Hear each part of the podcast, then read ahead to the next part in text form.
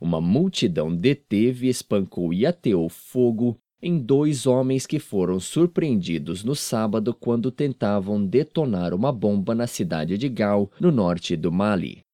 A polícia chegou a tempo para salvar um terceiro suspeito que fazia parte do mesmo grupo. Por enquanto, não se sabe qual era o alvo da bomba. O linchamento aconteceu horas depois de um atentado na noite de sábado em Bamako, que deixou cinco mortos, dois deles europeus. Em muitas cidades e povoados do Mali, e particularmente no norte, foram criados os autodenominados Comitês de Justiça Popular, que, diante do que consideram como benevolência do sistema judiciário, agem por conta própria para julgar e punir criminosos.